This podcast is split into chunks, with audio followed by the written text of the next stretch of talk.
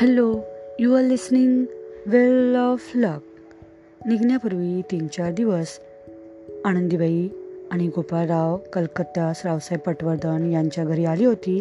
सहाव्या तारखेच्या दिवशी सकाळपासून आनंदीबाई आपल्या तयारीत व गोपाळराव बाजारचे जिन्नस आणण्यात घडून गेले होते. तो दिवस केव्हाच निघून गेला असे त्यांना वाटले. सर्व तयारी झाली आगबोट प्रथम नवव्या तारखेस निघणार म्हणून ठरले होते परंतु मध्यंतरी काय कारण झाले असेल? आगबोट नवव्या तारखेस निघणार ती सातव्या तारखेला निघण्याचा बेट ठरला. आनंदीबाईंनी तयारी केलीच होती पण या दोन दिवसांच्या गर्दीमुळे काही जिन्नस घेण्याचे तसेच राहिले. ते कोणते हे त्या दोघांस कळले नाही. गोपाळरावांना सगळे जिन्नस दिवसा आणण्याला वेळ झाला नाही म्हणून रात्री पुन्हा बाजारात जाण्याची पाळी आली. रात्रीचे भोजन झाल्यावर आनंदीबाई थोड्याशा निजल्या व गोपाळराव मिठाई आणण्यास बाजारात गेले. गोपाळराव घरी परत आले तो आनंदीबाईंचा डोळा लागला असे त्यांच्या नजरेस आले. गोपाळरावांना त्या रात्री झोप कशी ती मुळीच लागली नाही. झोप न लागण्याचे कारण उघड आहे. इतके धाडस करून आपण आनंदीबाईंची परदेशी रवानगी करीत आहो याचा परिणाम काय होईल याची काळजी आपण फासा टाकीत आहो कसा पडेल कोण जाणे अंगावर बाजू येते की काय वगैरे विचारामुळे त्यांच्या काही केल्या डोळा लागेना. त्यांचे डोके अनेक प्रकारच्या विचारांनी क्षुब्ध होऊन गेले होते. ते विचार कोणत्या प्रकारचे असतील? हे कल्पना करा म्हणजे तुम्हाला कळेल. असो गोपारावांनी तीनच्या ठोक्याला आनंदीबेनला जागे केले. त्या जाग्या झाल्या तोच त्यांचा कंठ भरून आला. तोंडातून एक शब्दही निघेना. गोपारावांचा व आपल्या देशाचा आता एका तासाच्या आत वियोग होणार इत्यादी विचार त्यांच्या मनात येऊन त्यांचा कंठ अगदी भरून आला. त्यास बोलवेनासे झाले. आनंदीबाईंचे काम झाले. गोपाळरावांनी आवराआवरी करण्यास आरंभ केला. रावसाहेब गोविंदराव साठे यांना गाडी आणण्यास सांगितले. गाडी आल्यावर आनंदीबाई आपली शाल घेऊन गाडीत बसून बंदरावर जाण्यास कलकत्ता शहराला व इष्टमित्राला शेवटला प्रणाम करून चालत्या झाल्या. गाडीत बसून बंदरापर्यंत पोहोचवण्यास गोपाळरावांचे आणखी दोघे स्नेही आले होते. गोपाळराव व आनंदीबाई एकमेकाकडे पाहत होती परंतु दोघांच्या तोंडातून एक अक्षरही निघेना. बंदर जवळ आले की काय? असे पाहण्यास मात्र त्या दोघांचे डोळे एकमेकाकडचे दुसरीकडे वळत. शेवटी एकदाचे बंदर येऊन ठेपले. घरून निघताना गोपाळराव जे चला असे म्हणाले त्याच्यावर पुन्हा बंदर आले आता उतरा असे म्हणाले. जाणारे उतारू बोटीकडे जाण्यास लगबगीने येत होते. आनंदीबाई आगबोटीवर गेल्या. तिथे मिसेस जॉन्सन होती. तिच्या स्वाधीन आनंदीबाईस गोपाळरावांनी केले. मिस्टर जॉन्सन मिसेसला पोचवण्यासाठी आले होते. त्यास गोपाळरावांनी सांगितले मी गरीब मनुष्य आहे. माझ्या बायकोला होईल तितक्या थोड्या खर्चात. सुखाने जाणे होईल असे करावे. असे मिसेसला तुम्ही सांगावे अशी माझी इच्छा आहे. हे गोपाळरावांचे बोलणे ऐकून डॉक्टर जॉन्सनने चांगलासा जबाब दिला नाही.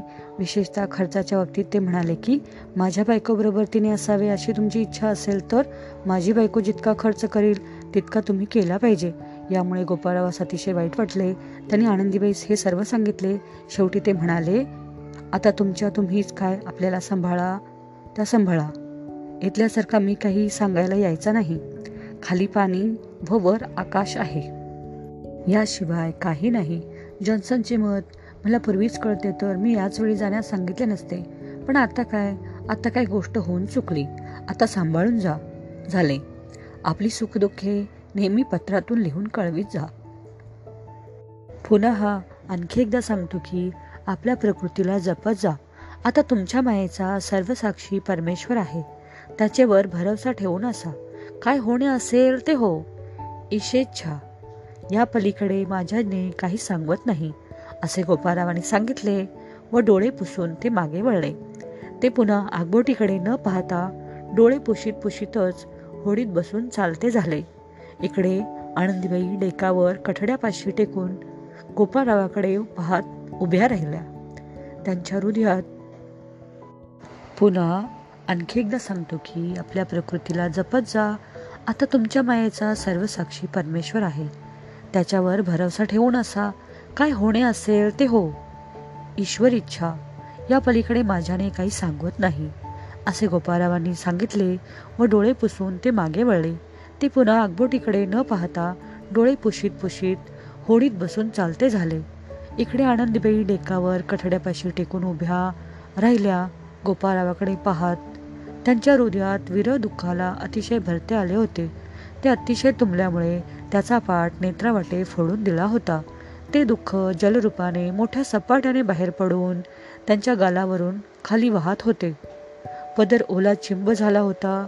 मुखातून एक शब्दही निघेना फक्त दीर्घ श्वास मात्र झपाट्याने चालला होता.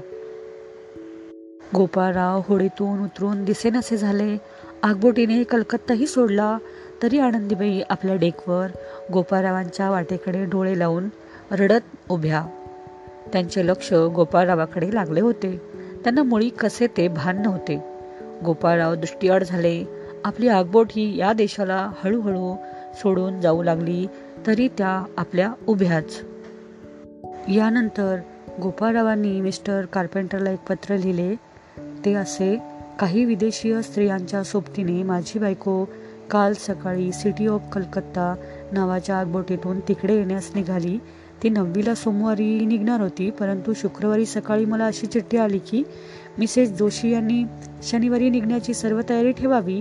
तीन दिवसांची आम्हाला जेवणाची आमंत्रणे आली होती परंतु ती नाकारून घाईने सर्व तयारी करा ठेवावी लागली. मी जेव्हा त्यांना इतके बेफिकर पाहिले तेव्हा असे म्हणणे मला भाग पडले की कदाचित प्रवासानंतर असे आढळून येईल की त्या फार चांगल्या मैत्रिणी होतील. तरी पण मी आपल्या बायको सरते शेवटी असे सांगितले की तू कोणावर अवलंबून राहू नको. ज्याने तुला निर्माण केले त्यावर व मजवर विश्वास ठेवून राहा. महाराज या प्रयाणकालापर्यंत जिला मी मोठ्या काळजीने वाढवले. तिला आज आपल्या व आपल्या पत्नीच्या हातात देत आहे.